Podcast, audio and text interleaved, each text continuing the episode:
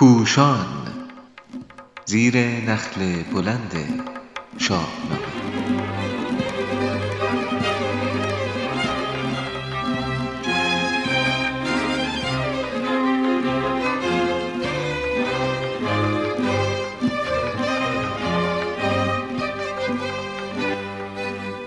نوشته ای از پوشان.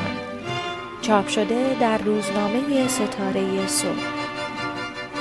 در تاریخ 19 تیر 1398 به قلم علیرضا قراباقی گوینده پونه ولیزاده. شاهنامه خانی از زبان فردوسی خردمند قسمت سوم. کین سیامک ایرج سیاوش.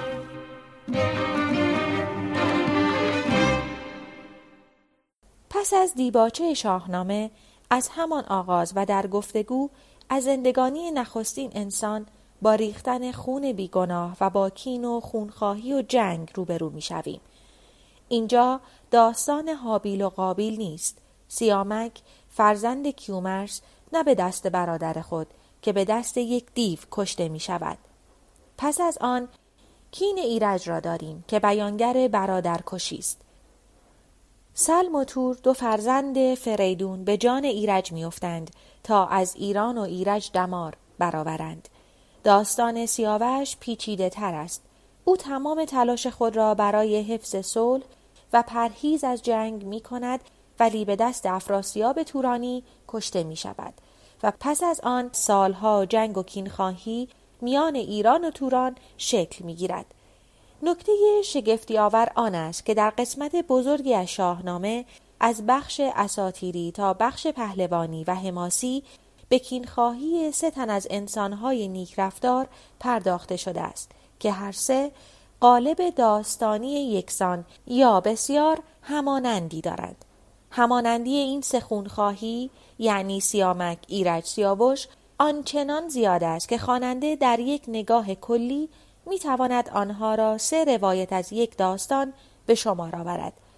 پافشاری بر این کینخواهی نیز آنچنان آشکار و پردامنه است که خواننده گمان می‌برد در نگاه فردوسی و در فرهنگ ایرانی خون را باید با خون شست و تا زمانی که کینخواهی به فرجام نرسد هیچ کار دیگری شایسته نیست.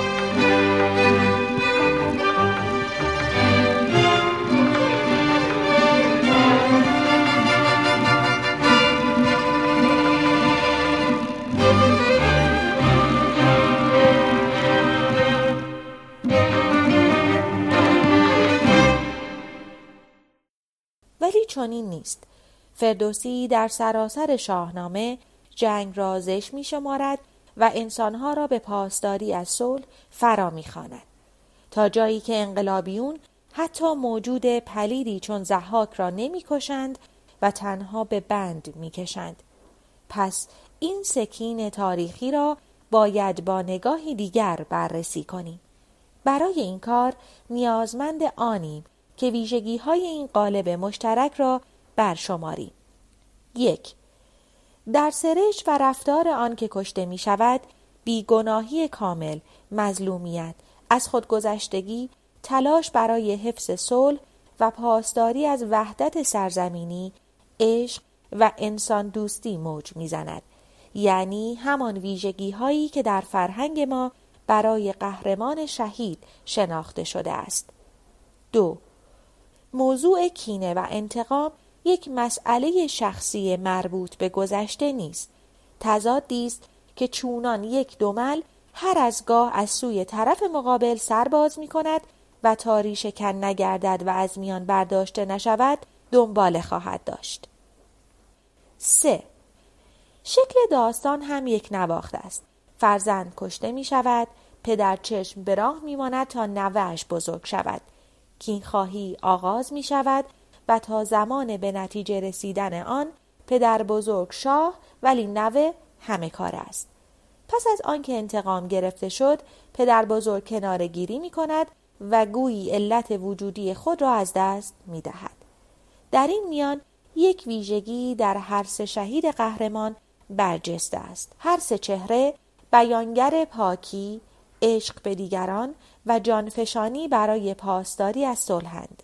سیامک زمانی که می‌فهمد پدرش بی آنکه بداند در خطر قرار گرفته و احتمال نابودی سرزمین و افتادن آن به دست اهریمن جدی است بی هیچ واهمه جان خود را فدا می کند تا از رویدادی که در پیش است جلوگیری کند کیومرس از این خود که آگاه بود که تخت مهی را جزو شاه بود. سیامک بیامد به رهن تنا برآویخت با پور آهرمنا ایرج نیز زمانی که می‌بیند برادرانش می‌خواهند برای گرفتن ایران به جنگ پدر بیایند بیدرنگ از همه چیز میگذرد و جان فشانی می کند. نباید مرا تاج و تخت و کلاه. شوم پیش ایشان دوان بی سپاه. بگویم که از شهریار زمین مدارید خشم و مجویید کین. سیاوش نیز آن زمان که می بیند با زیر پا گذاشتن پیمان شرافت انسانی زیر پا گذاشته می شود یکه و بی پناه خود را به خطر می اندازد تا شاید صلح برقرار بماند. یکی راه بکشای تا بگذرم به جایی که کرد ایزد آبش خورم. چه باید همی خیر خون ریختن چون این دل به کینن در